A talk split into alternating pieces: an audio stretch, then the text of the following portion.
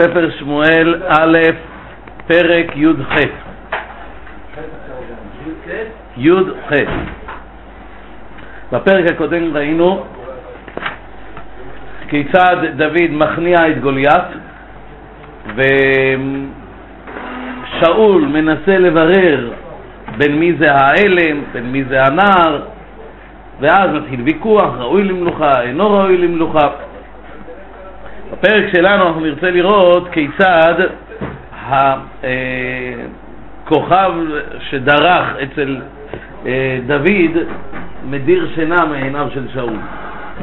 ויהי ככלותו לדבר אל שאול, ונפש יהונתן נקשרה בנפש דוד, ויאהבהו יהונתן כנפשו. עכשיו אנחנו מתחיל לראות כיצד כוכבו של דוד הולך ודורך, וכוכבו של שאול הולך ודועך.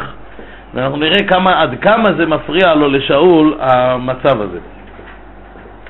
קודם כל, דבר ראשון, יהונתן נפשו נקשרה בנפש דוד. עצם ההתקשרות של יהונתן בנפש דוד יוצרת איזושהי בעיה לשאול. היות ושאול רואה ביהונתן את ממשיך הדרך, ושנראה בהמשך. שאול רואה ביהונתן את זה שאמור לרשת אותו במלוכה, והנה הוא רואה שלא די שלא יהונתן יירש אותו, אלא עוד זה שמאיים עליו כביכול נתמך על ידי יהונתן שהוא הבן שלו. זאת אומרת, הבן שלי, במקום שירצה וישאף להיות ממשיך דרכי, הוא עוד אוהב את, אוהב את דוד. עכשיו לעת עתה, שימו לב, אנחנו עדיין לא רואים את ה... בעייתיות שזה יוצר לשאול, מכיוון שאנחנו עוד לא רואים ששאול עוין את דוד. רק בפסוקים הבאים אנחנו נראה מה גרם להיות שאול עוין את דוד. אבל על כל פנים, כותב הספר כבר מתחיל לאפיין בפנינו את הדברים שהביאו את דוד בסופו של דבר להיות נשנא כל כך על ידי שאול. דבר ראשון, ויהבהו יהונתן כנפשו. מסביר המלבים, האהבה הזאת הייתה אהבה כנפשו. יש אהבת הערב, יש אהבת המועיל, ויש אהבת הטוב. מה ההבדל ביניהם? אהבת הערב, למה אתה אוהב סטייק? כי סטייק הוא ערב. הוא מועיל, אולי נותן קולסטרול קצת, אבל לא יודעת כמה הוא מועיל. יש אהבת המועיל. יש בן אדם שהוא אוהב, ניתן דוגמה, באוכל, אז הוא אוהב אוכל מסוים, תשאל אותו למה, הוא אומר לך כי זה אורגני, יש איזה, זה נותן ברזל, זה נותן, אני יודע מה, עוד כל מיני דברים שטובים לגוף. דוד אומר שהוא כבר הבין שהוא בן אדם גדול. כן, כן, זה תכף אנחנו נראה, זה תכף אנחנו נראה. זה אהבת המועיל, ויש אהבת הטוב. מה זאת אומרת אהבת הטוב? באהבת הטוב לא מתערב אינטרס אישי. כשאני אוהב ערב כי זה טוב לי, כשאני אוהב מועיל כי זה טוב לי, כשאני אוהב את הטוב כי הוא טוב באמת, לא כי לי יש תועלת בזה. אומר אצל יהונתן, אהב אותו כנפשו. אהבה כנפשו, פרושו אהבה עזה שאין יותר גבוהה ממנה. לא מצד הערב ולא מצד המועיל, אלא אך ורק מצד טובו של דוד. ויקחהו שאול ביום ההוא ולא נתנו לשוב בית אביו. הרי מה דוד מיועד להיות לשאול? חתן. חתן. הרי דוד, שאול הבטיח, נכון? מי שיקה את גוליית, יעשרהו המלך עושר גדול וייתן לו ביתו לאישה. ולכן הוא לוקח אותה אליו ולא נתנו לשוב לבית אביו. מיועד להיות חתן. ויכרות יהונתן ודוד ברית באהבת אותו, באהבתו אותו כנפשו. יהונתן עושים וקראת עמו ברית. גם קריטת הברית פה שונה מקריטת הברית בכל מקום. אנחנו רואים, לדוגמה, אבימלך קוראת ברית עם אברהם.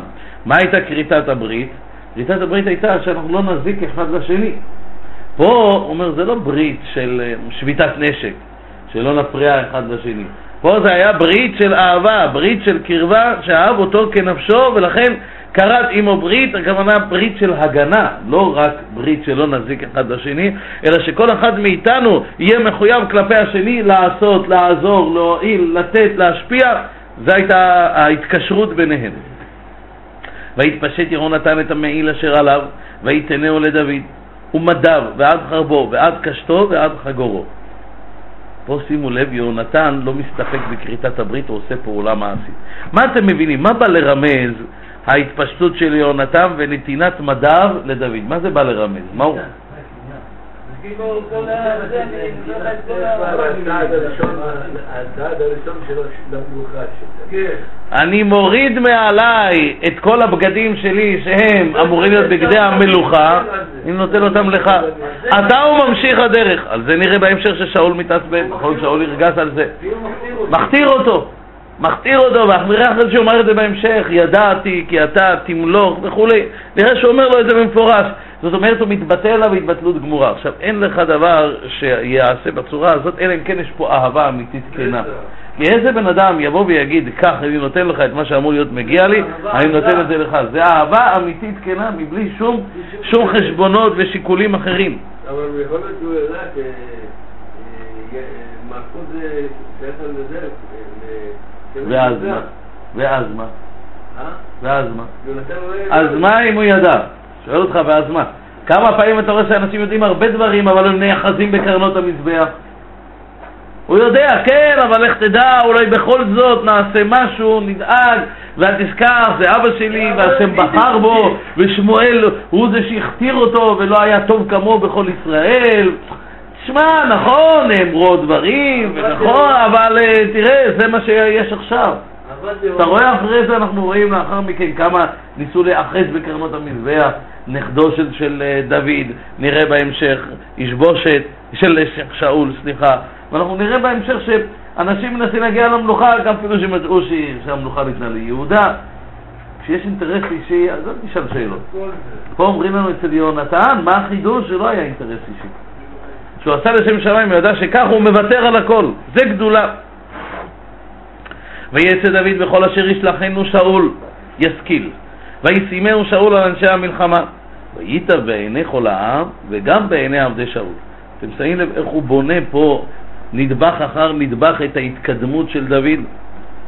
כמו שראינו בהתחלה, יונפש יונתן נקשרת אליו, אחרי זה שאול לוקח אותו אליו הביתה כי הוא אמור להיות חתן שלו, אחרי זה יונתן בנו קוראת עמו ממש ברית, אחרי זה יונתן ממש נותן בגדיו. בשלב הבא דוד הולך ונשלח על ידי שאול, בכל אשר ישלחנו שאול ישכיל. הוא ראה את ההצלחה שלו נגד פלישתים, הוא אמר זה ראוי להיות שר צבא, מינה אותו לשר צבא, יכול להיות שאול נכון, בתחילה, ומינה אותו לשר צבא. זה יכול להיות מאוד שהגנרלים זה לא מצחם בעיניהם שהביאו מישהו מחוץ למערכת, אבל על כל פנים אף אחד לא יכול להתווכח על הגדולה של דוד, אף אחד לא יכול להתווכח שהוא היחיד שהיה לו עוז ותעצומות לנצח את גוליית. ובעקבות זה וייטב בעיני כל העם וגם בעיני עבדי שאול. בעקבות זה כל העם מעריכים את דוד, אוהבים את דוד, וגם עבדי שאול אוהבים את דוד ומתקרבים אליו. אנחנו רואים פה עוד נדבך של בניית מעמדו של דוד לקראת המלוכה. דוד יוצא מהאלמוניות אל המצב שבו כולם מכירים אותו, יודעים מי הוא, וגם רואים שהנה, יש בו כוח להועיל, יש בו כוח להציל את עם ישראל, נלחם את מלחמותיהם.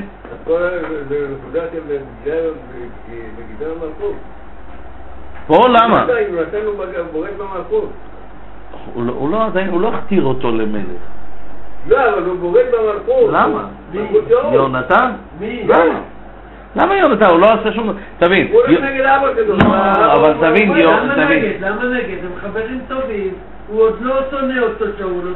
יונתן מוסר לו את מה שאמור להיות אחרי מיתת שאול. הוא בא מכתיר את דוד נגד שאול עכשיו? לא. הוא אומר, את הזכויות שיש לי, אני אעביר לו. אבל לא, לא בא להילחם חלילה נגד דוד. לא להילחם, אבל זה... לא, אין בזה. תכף נראה, מה שאתה אומר נכון מצד תפיסתו של שאול. שאול יראה את זה לא טוב. אבל על כל פנים, על פי האמת, ודאי שלא היה פה פגם. ויהי בבואם, ושוב דוד מהכוז את הפלישתי, ותצאנה הנשים מכל ערי ישראל לשיר, והמחולות לקראת שאול המלך, בתופים, בשמחה ובשלישים. פה אומר המלבים, נקרא לכם את לשונו, מעתה יספר איך פתאום אור הצלחתו כיסה הוא עננה. עד עכשיו ראינו איזה הצלחה עצומה, מה זה עלייה מטאורית, פתאום עכשיו הוא יראה לנו איך מגיע איזה ענן שחור שפשוט מסכל את כל ההצלחה הגדולה הזאת, ולא רק שמסכל אותה אלא עוד הופך את דוד מלהיות מספר אחד בביתו של שאול להיות האדם הנרדף ביותר בכל ממלכת שאול. בגלל שירת אנשים. כן. אה? תכף תכף נראה. דברים מפורשים בכתוב. דברים מפורשים בכתוב. שימו לב. קודם כל, הנשים לקראת מי יצאו? אתה צריך ספר. תסתכל איתו ביחד. ותצאנה הנשים מכל ערי ישראל לשיר והמחולות לקראת שאול המלך בתופים, בשמחה ובשלישים. אנחנו רואים שהם הלכו לשיר לשאול. ולמה? כי אין חולקים כבוד לתלמיד במקום הרב, נכון? ולא עלה על דעתם כלל לכבד את דוד כאשר הרב נמצא פה, המלך שאול. ודאי שכן, כולם ידעו. כן, אבל ליד המלך, ליד המלך, אתה זוכר על מה נענש אוריה החיתי? אתה זוכר על מה הוא נענש? מכיוון שהוא אמר לדוד המלך, הוא אמר לו ודוני יואב וכל עבדיו נמצאים יושבים בשדה, אתה לפני המלך ויש לך אדון אחר פרט למלך, אתה צריך להגיד ועבדך יואב וכל אנשי הצבא בשדה. למה אתה אומר ואדוני יואב? כי אתה אדוני המלך אבל יש גם אדון אחר. צריכים לפני המלך, אין לנו בזה השגה, אנחנו בשבילנו מלך זה ראש ממשלה, לכן המושגים שלנו מעובדים. אבל אם היינו יודעים מה זה מלך, היינו מבינים איזה יראה, כתוב בהלכה שלפני שעומד להתפלל, יחוש כעומד לפני מלך. אנחנו אף פעם לא הרגשנו מה זה לעמוד לפני מלך. היה מעשה עם אחד שסיפרתי לכם בתקופתו של רב חי גאון, משפחה שזכתה לתואר הכבוד, זבוב. על שם מה היה תואר הכבוד הזה? שהאדם אחד מראשי המשפחה, כאשר הוא עמד לפני המלך, כאשר הוא עמד לפני המלך, הבא זבוב ועקץ אותו על מצחו, והתחיל דם שוטט, והוא עמד ככה ניצב ולא הזיז ידו ולא עשה מאומה. ואז המלך ראה התפעל מאוד מכוח ההתגברות שלו, מהגבורה העצמית שיש לו, והמלך כינה אותה משפחת זבוב, והם זכו לפטור ממיסים, וזכו לו עוד כל מיני הטבות מאת המלך. זה, זה, זה מושג של כבוד מלך, עומד לפני מלך. אנחנו לא, לא, לא מרגישים, לא מבינים מה זה מושג של עומד לפני מלך, אבל מלך זה היה דרגה גבוהה ועצומה שהאדם שרק היה עובר לידו. לפעמים היו מצבים שבן אדם היה מקרה, שבן אדם עמד לפני המלך וניטל ממנו כוח הדיבור והעולם. נהיה אילם.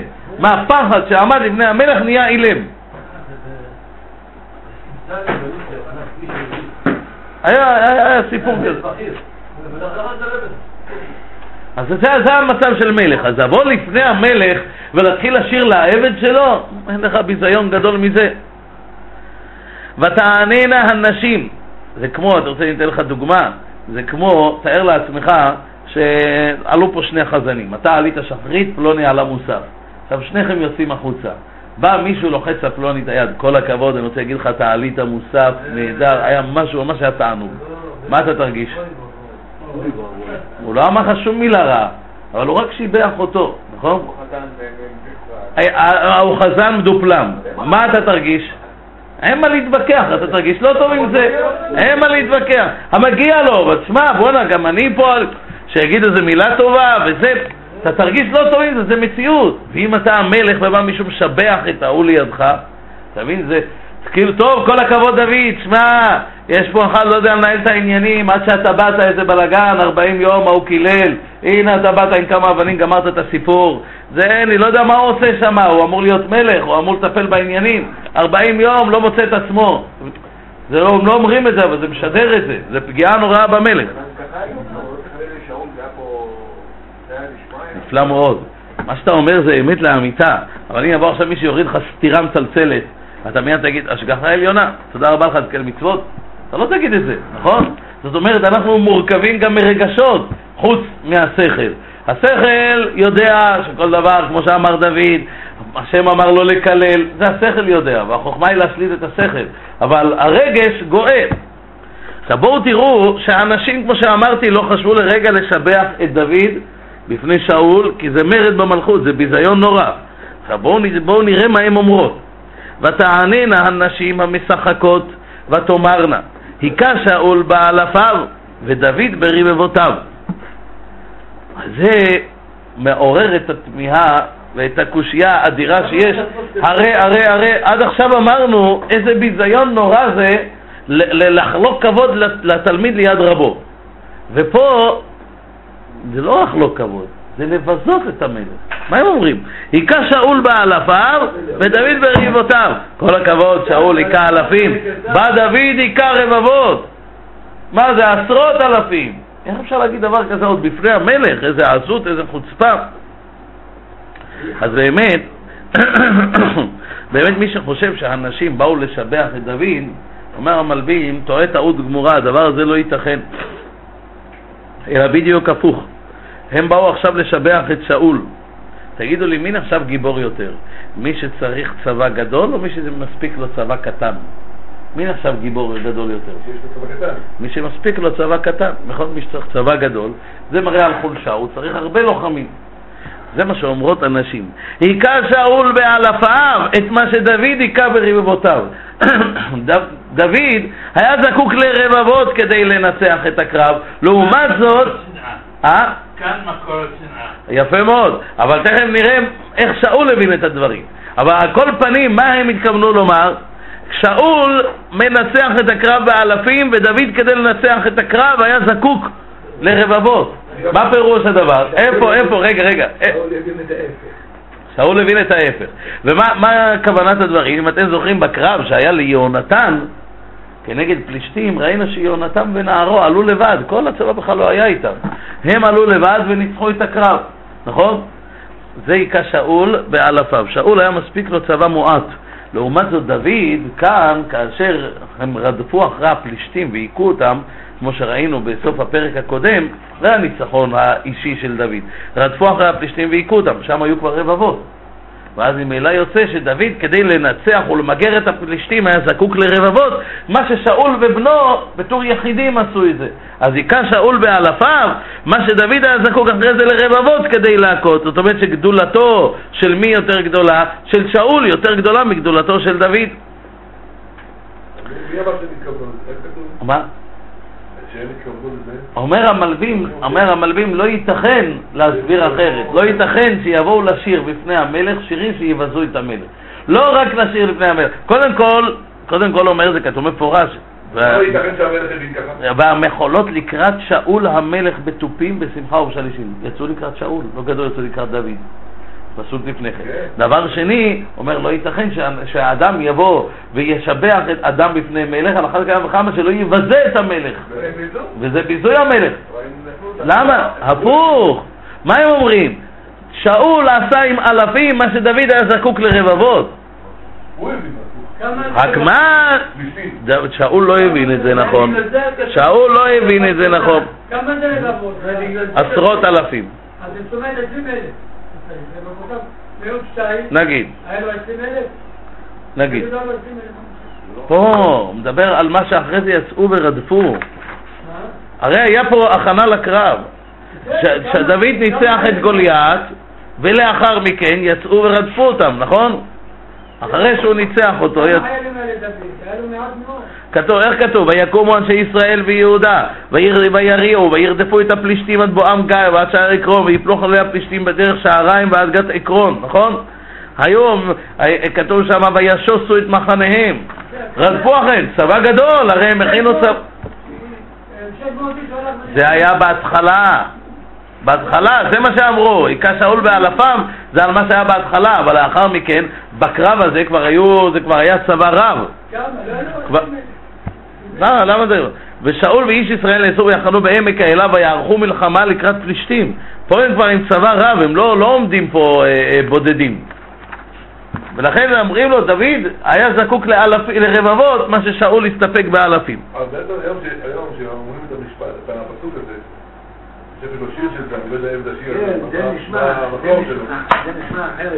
כל מי ששר את זה מתכוון לאיך ששאול הבין את הדברים.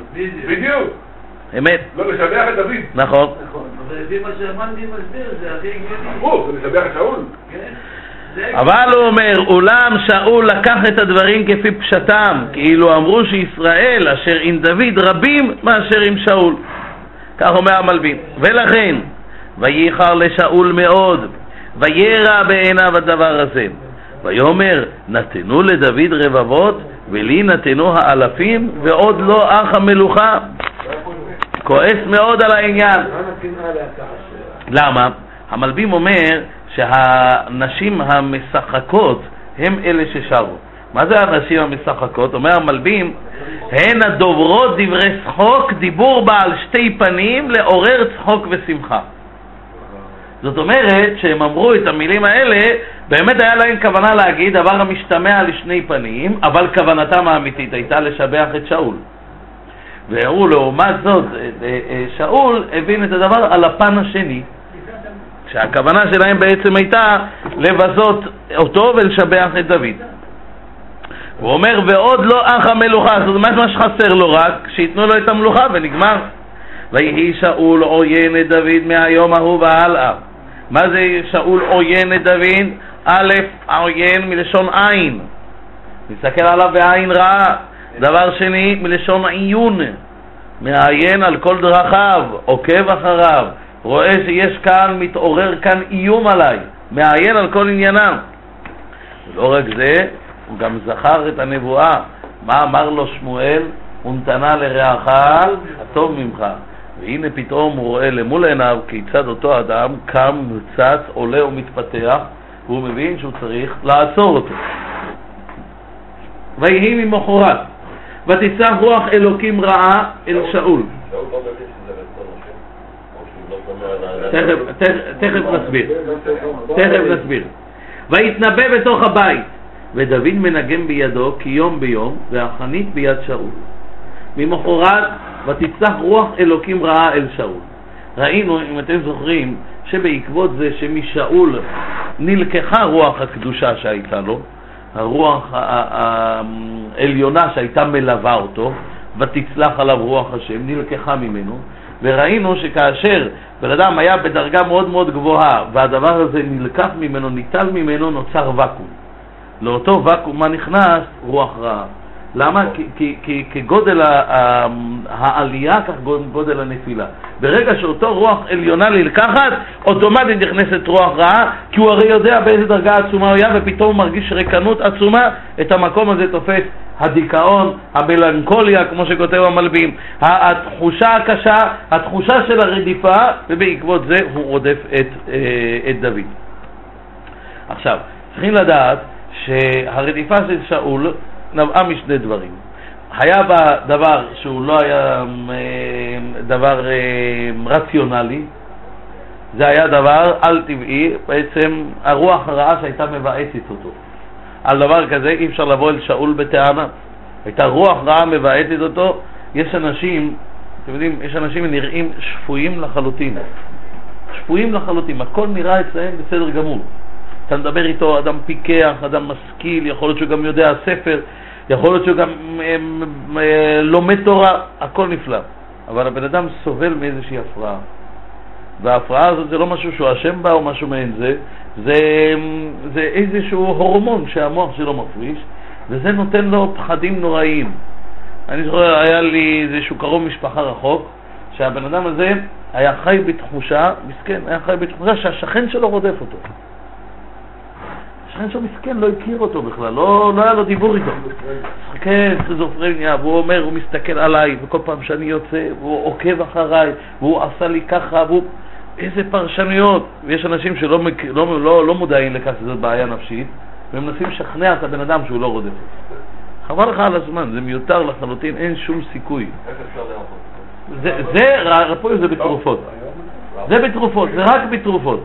זאת אומרת, זה בעיה לא פסיכולוגית, אלא פסיכיאטרית.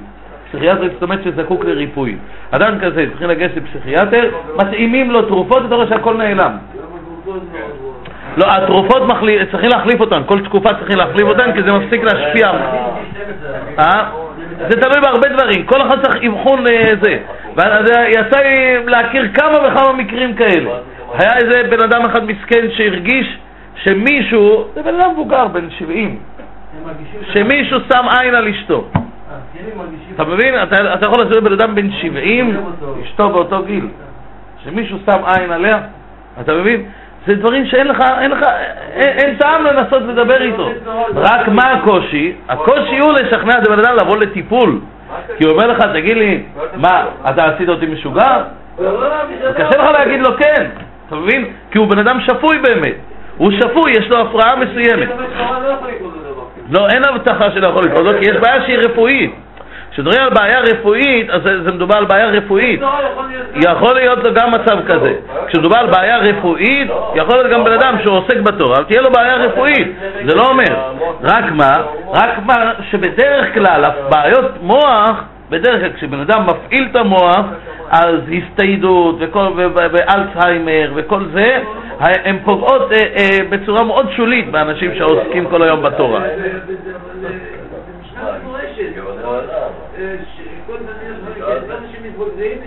נכון, אבל אני לא מדבר עכשיו על עניין זקנה, אני לא מדבר על עניין של התבגרות. אמרתי, בעיות מוח, ככל שבן אדם מעסיק יותר את המוח שלו, הוא יותר צלול גם עד זקנה ושיבה. אבל פה לא מדברים, פה מדברים על הפרעה כלשהי. זה הרבה פעמים יכול להיות, אגב, דבר שהוא תורשתי. בעיות נפש הן בעיות תורשתיות, לרוב בעיות נפש הן בעיות תורשתיות. לכן בשידוכים מאוד מבררים אני ענה בעיות, בעיות נפש, מה קרה עם האבא, מה קורה עם האמא, עם איזה בעיה.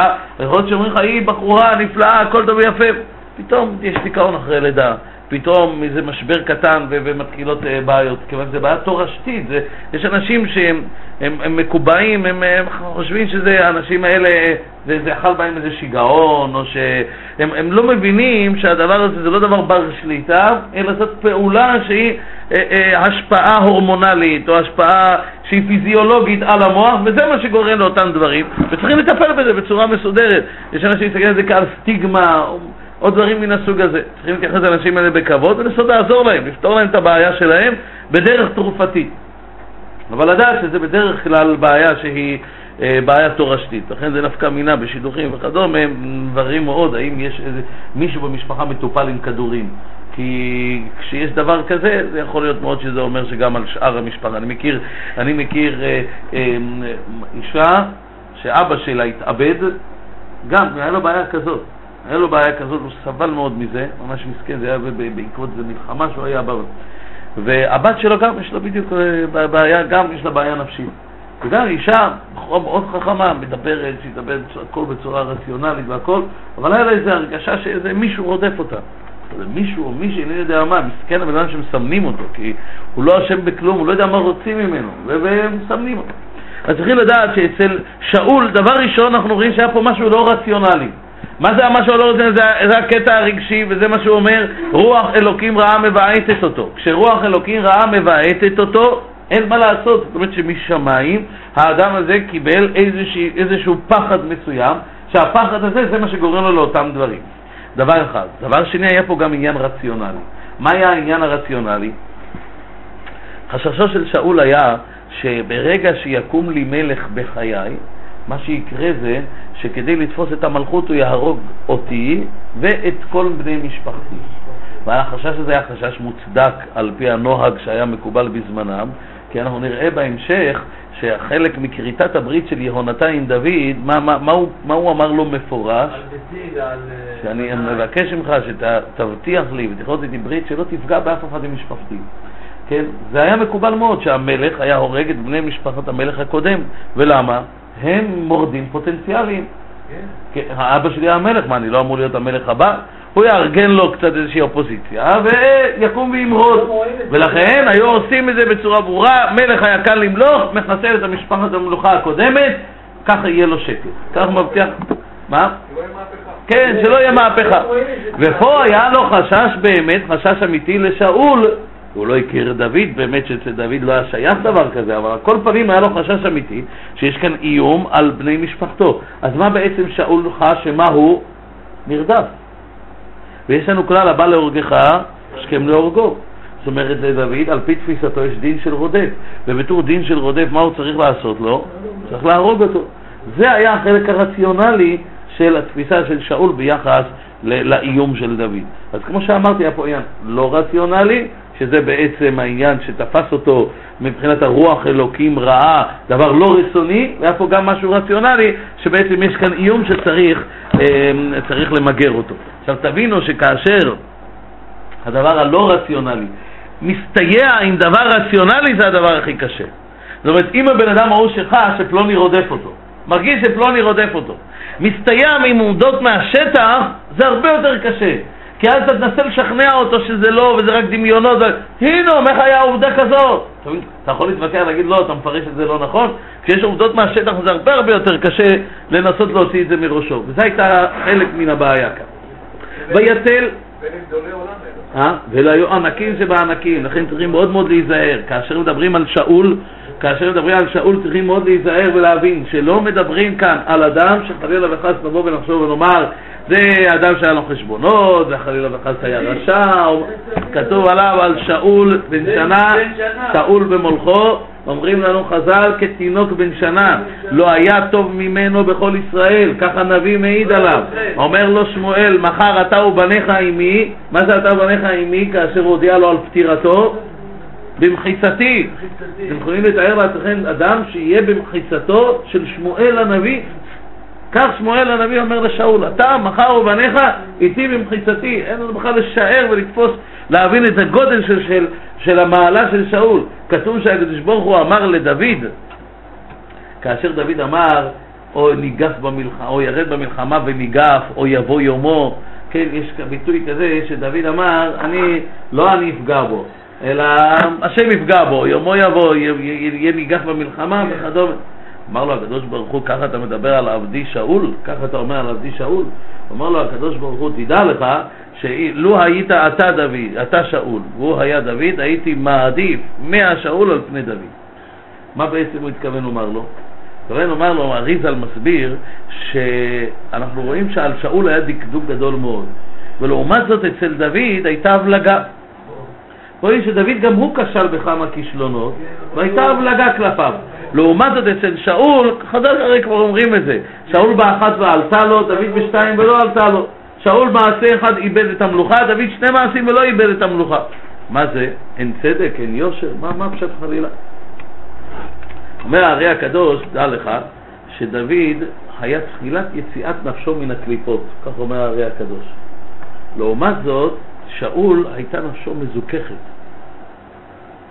ולכן אינו דומה אם בא בן אדם אתמול חזר בתשובה, הגיע נגיד משכונת הארגזים בתל אביב ו- ויש בו עוד אי- אילו דברים שהם לא, לא, לא, לא מושלמים, לבן אדם שגדל כאן בביתם של גדולי תורה, בביתם של צדיקים, ואצלו יש אי- אילו נפילות ודברים לא מושלמים, ודאי שמהרו אנחנו נתבע אחרת מה שנתבע מזה. דוד היה תחילת יציאת נפשו מן הקליפות, ולכן התביעה כלפיו, אומר, הזדונות שלו נחשבו כשגגות. לעומת זאת אצל שאול, כיוון שנפשו הייתה מזוכחת ומרוממת, השגגות שלו נחשבו כזדונות. ולכן זה ההבדל. כן, יש ודאי הסברים רבים, אני רק רוצה להסביר. כל היחס לדוד, אנחנו רואים שהיה קל יותר מאשר היחס לשאול. למה? כי הדרישות משאול היו הרבה יותר גבוהות. הייתה נפשו מזוכחת. אצל דוד הדרישות היו פחות גבוהות, כמו כי זה היה תחילת יציאת נפשו מן הקליפות. ולכן שחלילה וחס, גם אם נראה פה דברים שהם, שהם כביכול מורידים את מעלתו של שאול, שלא נטעה לחשוב שמדובר כאן ברמה של הפוליטיקה המוכרת לנו היום. כלל וכלל לא. פה מדובר באנשים שהם ענקי עולם, וכפי זה גם כן צריכים לתפוס את מה שכתוב עליהם. ויתל שאול את החנית. ויומר עכה בדוד ובקיר, ויסוף דוד מפניו פעמיים. שאול לוקח את החנית ואומר עכה בדוד ובקיר. מילא בדוד, אבל מסכן הקיר מה עשה? מה, מה זה עכה בדוד ובקיר? אלא אומר שבתחילה רצה להכותו כאילו בלי כוונה. זאת אומרת, כמו אדם שמתאמן ולוקח וזורק את החנית אל הקיר, כביכול, היה, כביכול בא להכות בקיר, ובמקרה דוד עמד שם. רק מה? הוא אומר, ויסוף דוד מפניו פעמיים. דוד סב מבלי כוונה, אומר המלבים. פירושו של דבר שהוא בעצם הרי לא הסתכל על שאול בכלל, לא הסתכל על הכינור שבו הוא היה מנגן. וכאשר הוא היה צריך לסוף, פתאום הוא הסתובב, כביכול מבלי כוונה. וזה תבינו גרם לשאול לפחד יותר. וירא שאול מלפני דוד, ומה הפחד הנורא? כי היה השם עמו, ומעם שאול שר. אם קורה כדבר הזה שדוד מבלי משים פתאום זז וזה לא פוגע בו, זאת אומרת שיש לו שמירה מלמעלה. וזה מקשה שבעתיים כשיודע שאול שממנו השם שר, והנה הוא רואה שהשכינה עברה ממנו והיתנה לרעך הטוב ממך. ובכל זאת המשיך לרדוף אותו, כי זה יותר הביא לו את ההרגשה שיש פה סיכון. הוא היה אדם גדול, הוא פה ראה שיש מן השם.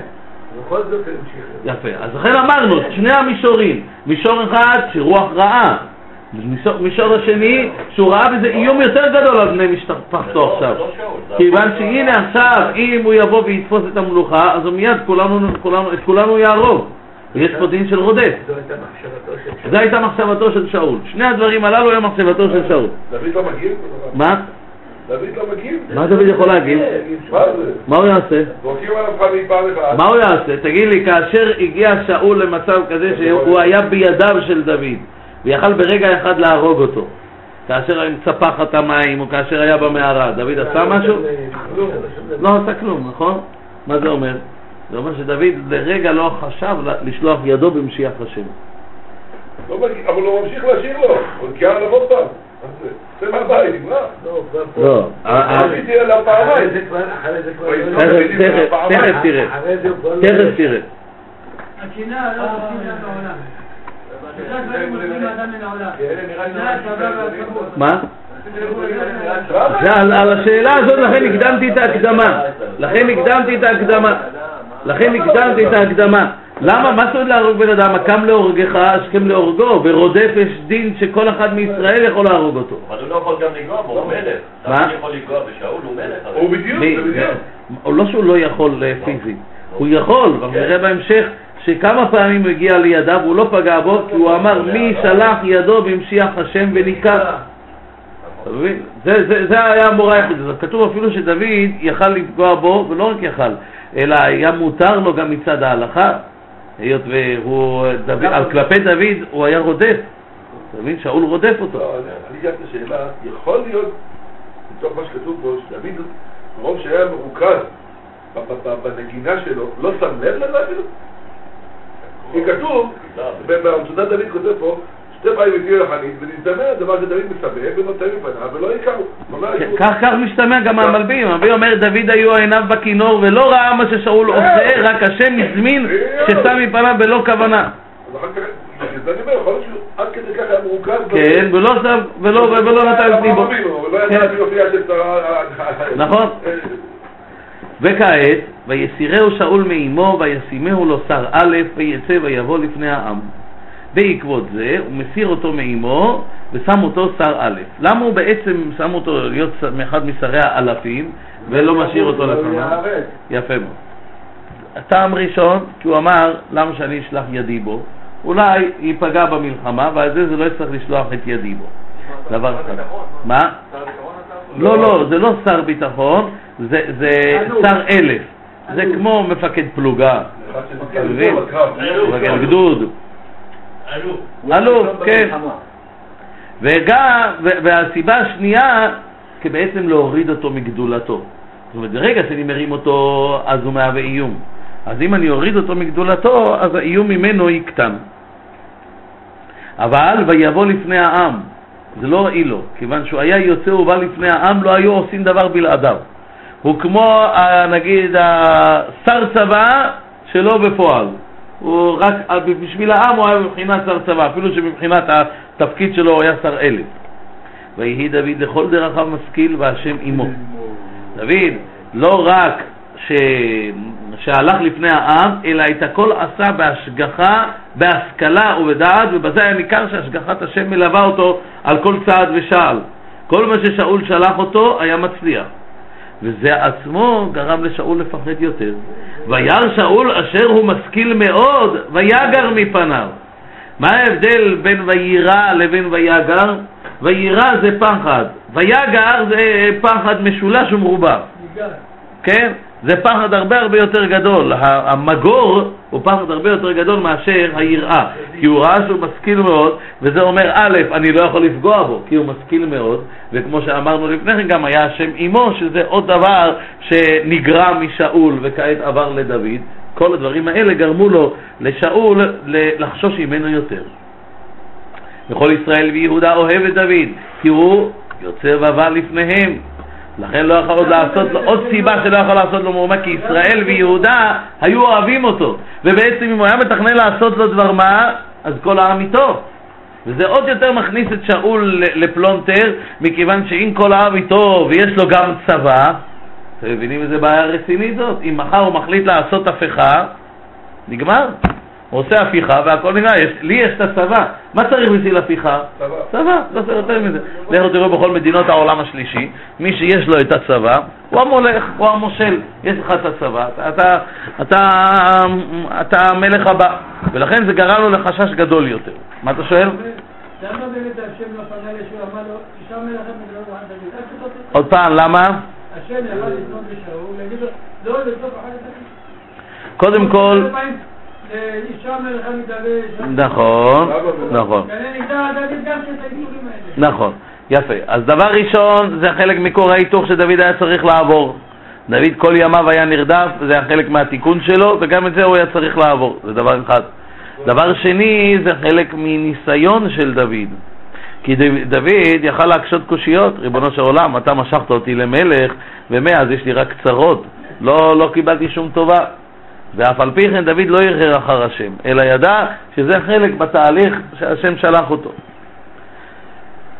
וגם יש פה בחירה חופשית של שאול, השם לא, לא, לא מתערב בבחירה החופשית של שאול, אלא מה? הוא ישמור על דוד, השם שומר עליו. ויאמר שאול אל דוד, הנה ביתי הגדולה מרב, אותה אתן לך לאישה, אך יהיה לי לבן חיל וילחם מלחמות השם.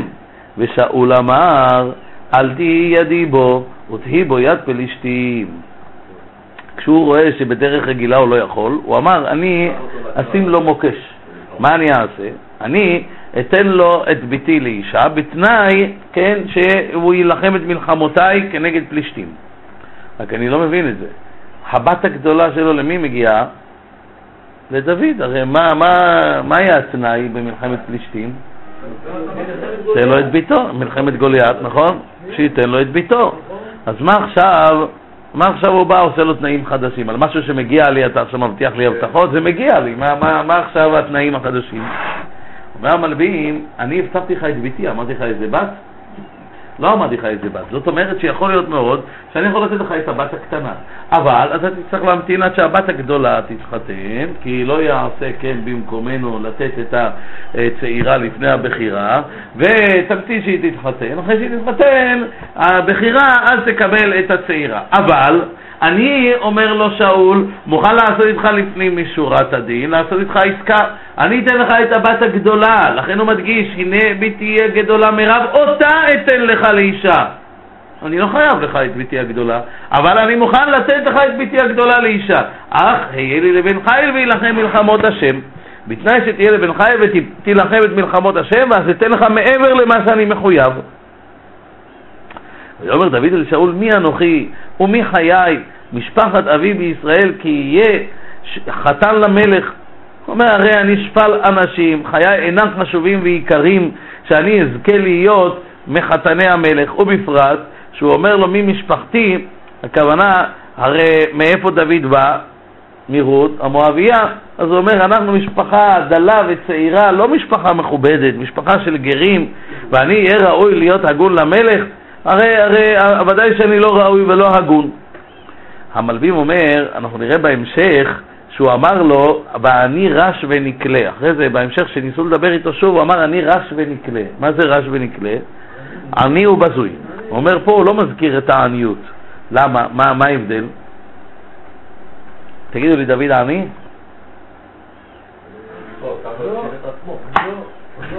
מאיפה אתם יודעים שדוד לא עני? כי המלך אמר שמי שיכה את גוליית הפלישתים יעשר אותו המלך עושר גדול. זאת אומרת, אני לא עני, אני עשיר, אז אני לא יכול לבוא ולהגיד אני רש ונקלה. רק מה? כתוב בחז"ל שהכסף הזה אצל שאול הוא בחינה של מלווה. הוא בחינה של מלווה. זה כביכול יש לי הלוואה, וההלוואה הזאת נמצאת אצל שאול, אבל אני, אני לא. לעומת זאת בהמשך אנחנו נראה שבאמת הוא הופך להיות עני. איך זה קורה אנחנו נראה בהמשך, אבל עכשיו הוא אומר עני הוא לא, אבל לכן הוא בא ואומר אני לא ראוי מצד משפחתי, אבל מצד עושר באמת יש לי עושר גדול, אמנם בפוטנציאל, אבל זה אושר שנמצא אצל שאול, והוא בבחינת הלוואה ממני לשאול. פסוק יוטט: ויהי בעת תת את מרב בת שאול לדוד, והיא ניתנה לאדריאל המחולתי לאישה. פה התוכניות משתבשות. הוא מתכונן לתת אותה לדוד, את מרב, אבל היא ניתנה לאדריאל. הוא נתן אותה לאדריאל. כתוב ניתנה. מה זה ניתנה? מעצמה, נכון? כמו ניתנה מעצמה. לא כתוב ויתנה לאדריאל, כאילו כביכול ניתנה מעצמה. מה פשט הדברים? אומרים חז"ל, אומרים חז"ל, האישה הזאת, המרב הזאת, היא לא הייתה קטנה, היא כבר הייתה גדולה. מעל, מעל גיל שתים עשרה וחצי היא כבר הייתה נחשבת לבוגרת, וממילא יכלה לקדש עצמה. היא לא הייתה זקוקה שאבא שלה יקדש אותה, ולכן, ולכן הלכה והתקדשה לאדריאל המחולתי. היא לא ממתינה ל... ל, ל קוראים לו לשאול אביה, שהוא איזה שיקבע עם מי היא תתחתן. אדם שקראו לו אדריאל המחולתי, זה השמו. לא. עכשיו תשימו לב, האם דוד, האם מרב הייתה מקודשת לדוד או לא? מרב עצמה הייתה מקודשת לדוד או לא? יש לזה מחלוקת. יש לזה מחלוקת. יש אומרים שבאמת דוד כן קידש אותה. במה הוא קידש אותה? בפלישתי? לא. בעולות? לא. בעולות.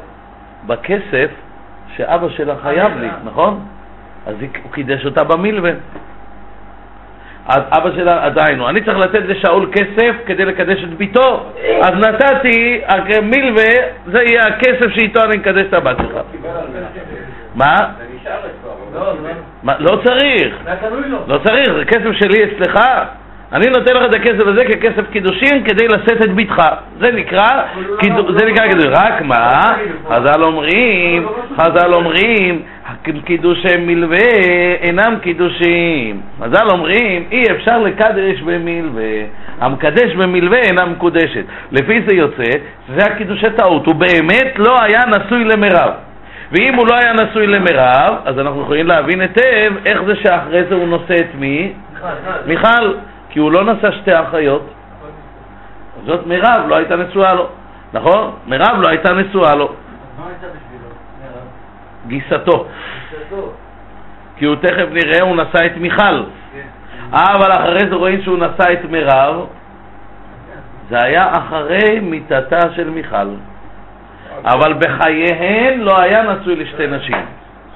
אם נגיד שהוא זה קידושים גמורים, אז איך אתה קידשת אחת והלכת ונשאת אחרי זה את השנייה, את מיכל, כפי שנראה תכף בפסוקים? לכן דעה אחת אומרת שזה היה קידושי טעות, הוא קידש אותה במילווה, והמקדש במילווה אינה מקודשת. הוא לא ידע?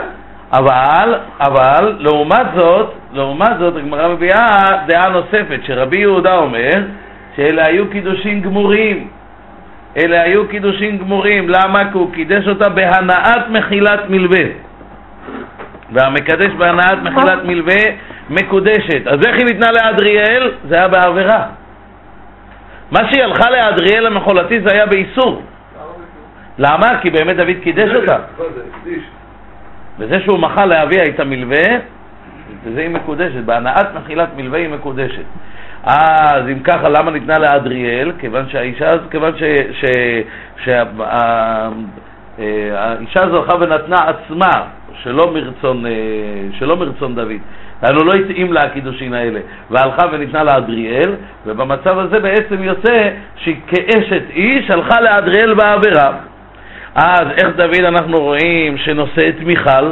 אתה כבר נשוי למרב, איך אתה הולך לקחת אחות? לפי הדעה הזאת ההסבר הוא שאת מיכל הוא נשא אחרי המיטה של מרב. מרב מתה ורק לאחר מכן נשא את מיכל. מה?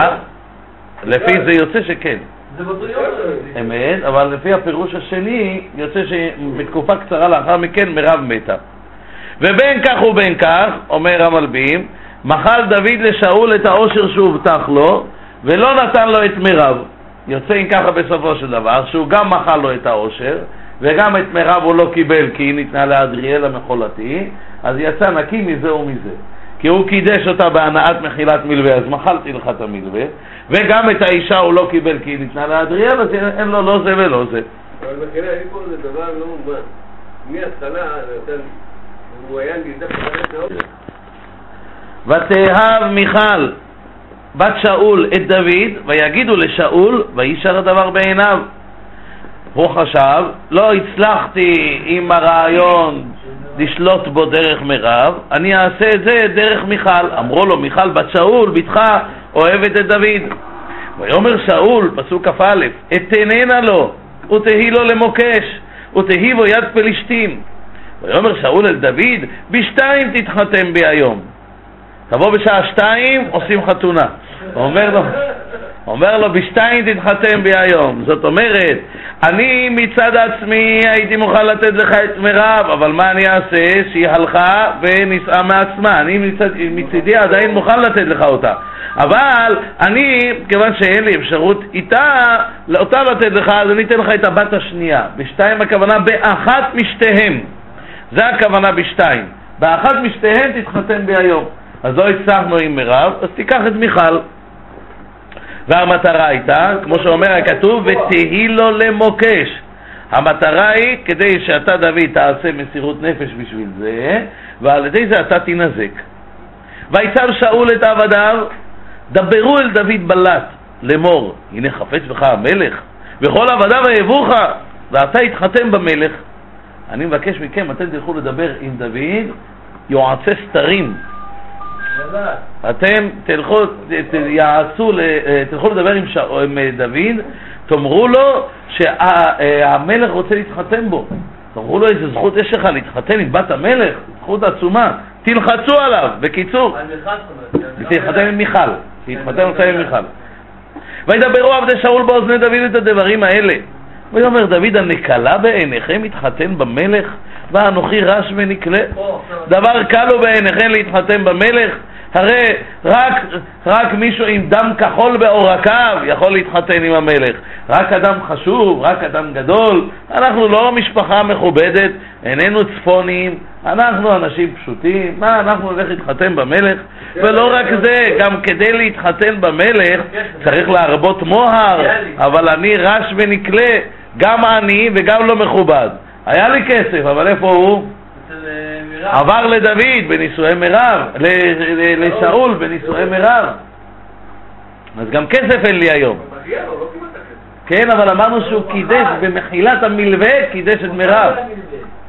היא אין מעצמה, החליטה ללכת לאדריאל המחולתי, אבל בהנעת מחילת המלווה הוא קידש אותה. ויגידו עבדי שאול לא לאמור, כדברים האלה דיבר דוד, הולכים משיבים את התשובה לשאול. ויאמר שאול כה תאמרו לדוד, אין חפץ למלך במוהר, כי במאה אורלות פלשתים להינקם באויבי המלך. ושאול חשב להפיל את דוד ביד פלשתים. אומר לו, אמרים לו, אמר להם, תגידו לו שאני לא רוצה כסף, אני יודע המצב הכלכלי שלו קשה, אני לא רוצה כסף, אני מבקש ממנו רק מאה אורלות פלשתים שיביא לי. אבל לכאורה צריכים להבין, הרי את השיטה הזאת כבר ניסית לפני כן, הרי כבר אתה שמת אותו שיהיה שר צבא ומינית אותו שילך להילחם את המלחמות כדי שיפול ביד פלישתים. למה אתה חושב שעכשיו אתה תצליח מעבר למה שעשית קודם? אז מסביר, מסביר, מסביר המלבים שכאשר המלחמה היא מתבצעת בצורה הוגנת, אז המלחמה מתנהלת בצורה סבירה. לעומת זאת, כאשר המלחמה מתבצעת בצורה שאינה הוגנת, זה גורם לכעס עצום אצל הצד השני, וזה גורם לכך שהוא יבוא ויחלה חמתו כנגד הצד שכנגד. למה? כיוון שהצד שכנגד עושה כל מיני דברים שהם פשעי מלחמה, כיוון שהוא עושה דברים שהם מנוגדים לכללי המשחק, וגם מזמנם היו כללים, גם מזמנם היו כללים. אמנם הכללים היו הרבה יותר אלסטיים, אבל היו כללים. לא היה ג'נבה. כן, לא, אמנת ג'נבה לא עבדה אז. הם שבתו אז. רגע, רגע, רגע. ועכשיו תבינו מה הוא בעצם עשה. הוא אמר, אתה תלך תביא לי מאה אורלות פלישתים. אם אתה הולך ללחם כנגד גויים, ותוך כדי מלחמה הורג בהם, fair enough, מספיק, בסדר. אז זה מלחמה, מה לעשות? אתם הורגים, אנחנו הורגים. אין, זה לא מעורר מסתמה, זה לא מעורר שנאה. הוא אומר, אתה תלך תתפוס מאה אנשים יושבי בטח, לא אנשי קרב. מה זאת אומרת לא אנשי קרב? לא אנשים שיוצאים עכשיו להילחם כנגדך. ואתה את האנשים האלה תכרות את אורלותיהם, שזה דרך ביזיון וגנאי. זה דרך גנאי וביזיון, תכרות את אורלותיהם, ועל ידי זה חושב לעצמו שאול, אתה תעורר כזאת חבטם, הם ישימו תמונות בגודל של בגודל של בניין עזריאלי על דוד המלך, wanted, זה מבוקש. מי עשה לנו את הדבר הזה? ואני כבר, הפלישתים כבר הם ידאגו למצוא אותו. את מי הפלישתים מצאו? שמשון, נכון? זה בדיוק מה שהיה עם שמשון. שמשון היה הולך בדרך אויב ומתנקם, לא בדרך מלחמה, נכון? מה שעשה להם עם השואלים ועם הכל, והם סימנו את שמשון וחיפשו אותו עד שהגיעו אליו, נכון? עד שהפלישתים בסופו של דבר יקרו את עיניו דרך דלילה, כן? מה אתה רואה? תן להם לעשות את העבודה. למה אני צריך להתאמץ יותר מדי? רק מה? הוא צריך לעשות משהו שבאמת יעורר שנאה. אבל הבן יהוידע שואל, למה הוא אמר לו מאה אורלות פלישתים? למה לא מאה אוזני פלישתים? או אצבעות פלישתים? מי, מי שיגיד את תשובה על זה, יש לו מאה דולר. יקבל ממי? אמרתי, יש לו. אני אמרתי שאני נותן. למה לא יגיד אוזני פלישתים? תביא לי מאה אוזני פלישתים. תביא לי מאה אצבעות פלישתים. יפה מאוד, יש לך מאה דולר. אמר, יכל להרוג חמישים איש ולהביא לי מאה אוזניים. הוא יכל להרוג עשרה אנשים, או נגיד אם זה אצבעות אז יותר, כן, ולהביא לי אצבעות, כי לכל בן אדם יש כמה אצבעות.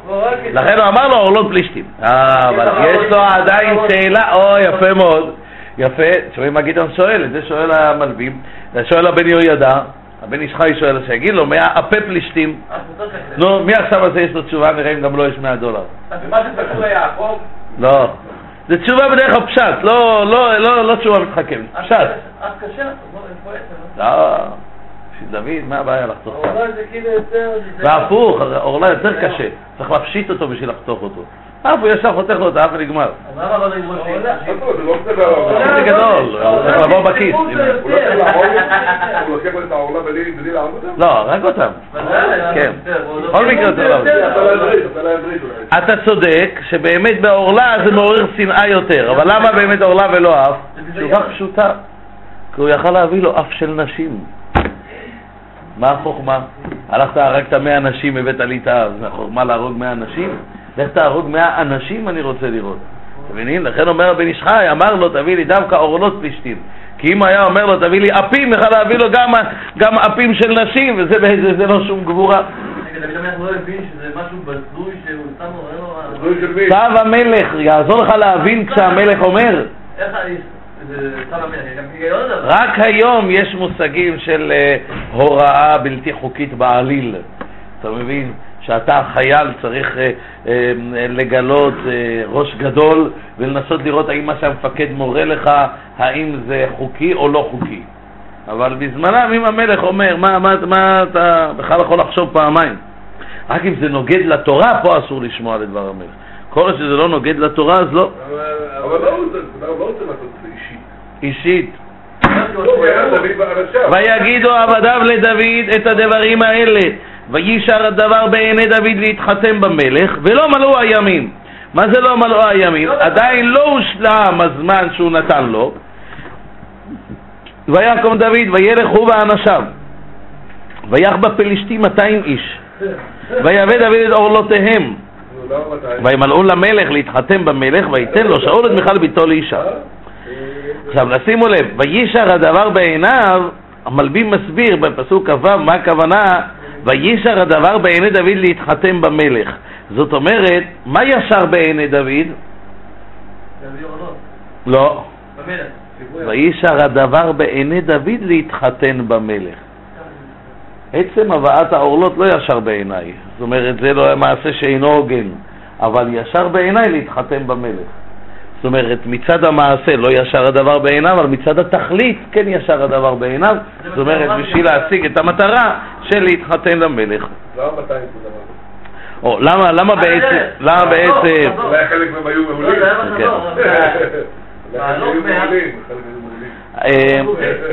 בעצם אני בפשטות אני מבין שהוא בעצם רצה להראות לו גבורה בזה שאתה מבקש מאה, אני אמלא את רצון המלך. דוד לא חשב שיש פה איזושהי מטרה להפילו, אלא למלות את רצון המלך. אז רצה להראות לו בזה נאמנות כפולה, שהוא מלא את רצון המלך מעל ומעבר למה שהמלך ציווה אותו. אבל הוא, דוד המלך, הוא נמצא למלך. אף אחד לא יודע את זה. דיברנו על זה. אף אחד לא יודע ממשיכתו של דוד למלך, כי אם שאול ידע מזה הוא ירצה להרוג את דוד. אז זה היה לצוד, זה לא גיבור. אמת, נכון. דיברנו על זה כשלמדנו את זה בפרקים האלה. המשיכה הייתה סודית. וירא שאול וידע כי השם עם דוד ומיכל בת שאול אהבתהו. שאול רואה את זה וידע כי השם עם דוד. הנה הוא רואה שמה שאני עושה לא מצליח. למה הוא חוזר ומיכל בת שאול אהבתהו? כבר אמרת את זה לאל. זה חלק מזה שהוא רואה שכל התוכניות שלו משתבשות. אני חשבתי להפיל אותו ביד פלישתים, לא די שהוא לא מפיל אותו, עוד הוא מביא לי מאתיים אורלות פלישתים. אני חשבתי להשיא אותו עם ביתי, חשוב שיהיה לי מישהו בבית של דוד, אני יודע את המהלכים שלו, יותר קל יהיה לי לחסל אותו. מה בעצם יוצא? שהמיכל בת שאול עוד אוהבת אותו. זאת אומרת, אני חשבתי שהיא תהיה איתי, והיא תהיה, כן, והיא תהיה עזר כנגדו. מתברר שהיא נהייתה עזר כנגדי. מבינים? לכן זה קשור אחד לשני. וירא שאול, וידע כי השם עם דוד, והנה לא רק זה בלבד שהשם עם דוד שהוא מביא אורלות, עוד השם עם דוד כי מיכל בת שאול אוהבת אותו. ואז היא לא תוכל לגלות אם יש לו איזה שהם מהלכים, היא לא תוכל לסייע בידי. עכשיו, יותר מזה, מה קורה לאדם שמתחתן עם המלך באופן אוטומטי? אהבה, נהיה יותר קשור למה? למלכות. אדם שהוא או בן המלך או חתן המלך, אלה אנשים שתופסים את המלוכה. זאת אומרת, אני חשבתי מה לעשות, להרוג אותו, ומה עשיתי? עוד קרבתי אותו שיהיה יותר קרוב לרשת את המלכות. עכשיו הוא כבר בעל מעמד, הוא כבר חתן למלך.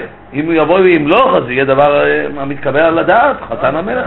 קודם, הוא שלח לך לצטוף פעמיים ולא הרג אותו, אז לא מספיק. למי? הנה, קודם. הוא ראה שבעיני השם לא רוצה שיהרוג אותו. נכון. אז מה הוא חתך בו? אז אנחנו... הוא לא אדם פשוט, לכן הסברנו את זה כמה פעמים בעבר. הסברנו שאצל שאול הדברים שנעשו, נעשו באחד מן השניים.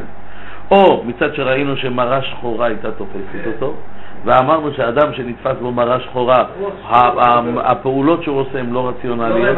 כן, דיברנו על זה בשיעור הקודם, הערכנו בזה שאדם שיש לו, יכול להיות אדם רגיל לחלוטין, אבל יכול להיות שיש לו איזושהי הפרעה כלשהי, שהוא חש שמישהו רודף אותו, מישהו מאיים על חייו, יכול להיות מאוד מסוכן במצב הזה.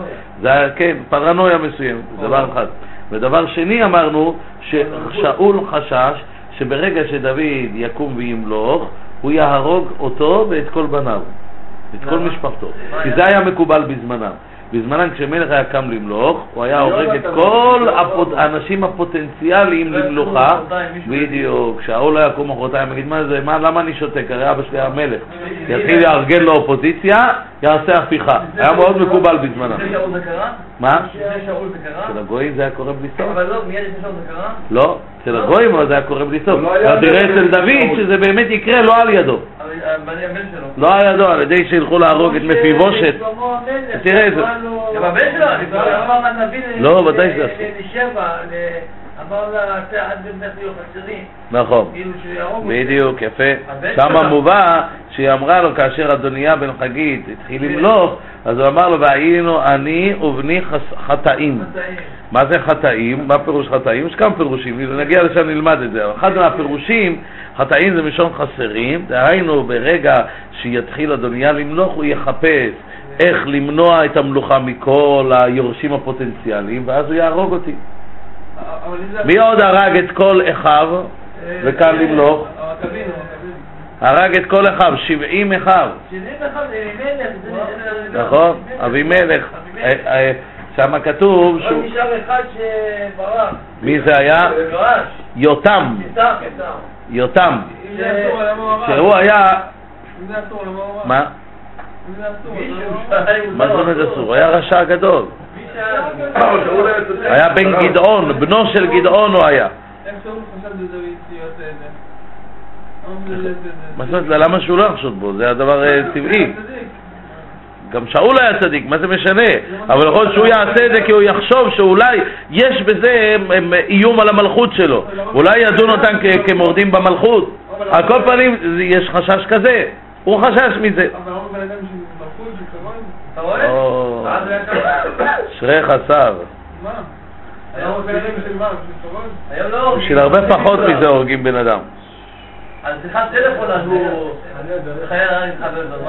על הליכה במדרכה עם אופניים, בן אדם רוצח בן אדם. אתה מדבר על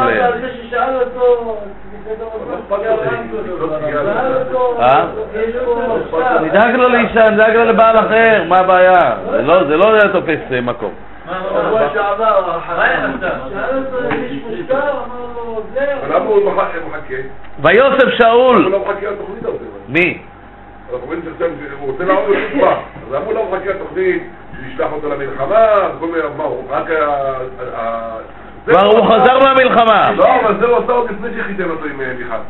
זה היה התנאי. אבל לפני כן, לא, לפני כן כתוב שהוא אומר ביום השאול נתנה לו ואיתיו מוקש ותימה מצטבוש, קודם כל חתן לי, אבל קודם כל הוא לא חשב על זה, קודם כל. למה לא חשב? זה המטרה הייתה. אם דוד לא היה אבל לו רש ונקלה אז הוא היה, לא היה אומר לו, תביא לי... לא, זה המטרה הייתה, מראש זה המטרה הייתה. כן, הוא אומר לו, וילחם, ויהיה לי לבן חי, וילחם מלחמות השם. ושאול אמר, אל תהי ידי בו, תהי בו יד פלישתים. כמו פסוק יזיים. המטרה הייתה שהוא ילחם את המלחמות, ועל ידי זה אני אוכל לו. ויוסף שאול לרום מפני דוד עוד. ויהי שאול אויב את דוד כל הימים. שאול ממשיך לחשוש מפני דוד, והוא אויב את דוד. מה שעד עכשיו היה איבה לפרקים, מכאן זה נהיה איבה כל הימים. למה יש פה ממש כיתוב לרוב באויב, ממש כאילו, לא ככה מאוד לכתוב? לא, אפשר עם וו, אפשר בלי וו. לרוב? אה? בלרוב, זה משהו שזה מילה... אה, לרוב, הכוונה לחשוש, זה גם. שום חשש. יוסף, א' לא בא. כן. מילה לרוב. יוסף. מה? זה מה שהסברנו, זה מה שהסברנו שבעצם שאול יש עדות עליו של הקדוש ברוך הוא, עדות שהוא צדיק גמור היה. ועם כל זה אמרנו שתי סיבות ממה נבע המעשה הזה שלו, המעשה של הרדיפה. ואתה רואה שלא לא לא עושים לו הנחות, זאת אומרת המעשה הזה של שאול אף אחד לא בא להצדיק אותו או להגיד שהיה נכון, אלא מה במצב שהיה אז זה היה המעשה המתבקש מצידו של שאול, הן מצד האיום על משפחתו כדין רודף, והן מצד האיום על אה, אה, הפחד שהיה לשאול, שאמרנו שהפחד לא רציונלי, אלא זה היה הפחד של, של מין פרנויה מסוימת מפני הדמות הזאת שנקראת דוד. ויצאו שרי פלישתים, ויהי מדי צאתם שחל דוד מכל עבדי שאול, ויקר שמו מאוד. כמו שבאמת שאול חשש, כך באמת היה. שרי פלישתים יוצאים. מה הם יוצאים? לחפש מי זה שעשה לנו את הדבר הזה. ויהי מדי צאתם, כל פעם שהם היו יוצאים כדי להכות בישראל, להינקם מדוד, דוד לא הלך להתחבות. שחל דוד מכל עבדי שאול, השכיל יותר מכל עבדי שאול. ובמקום שהמטרה הזאת, התוכנית הזאת תביא להפלתו של דוד, עוד ההפך הגמור קרה, ויקר שמו מאוד. עוד התפרסם שמו של דוד מאוד, וזה לגמרי שיבש את כל התוכניות של שאול.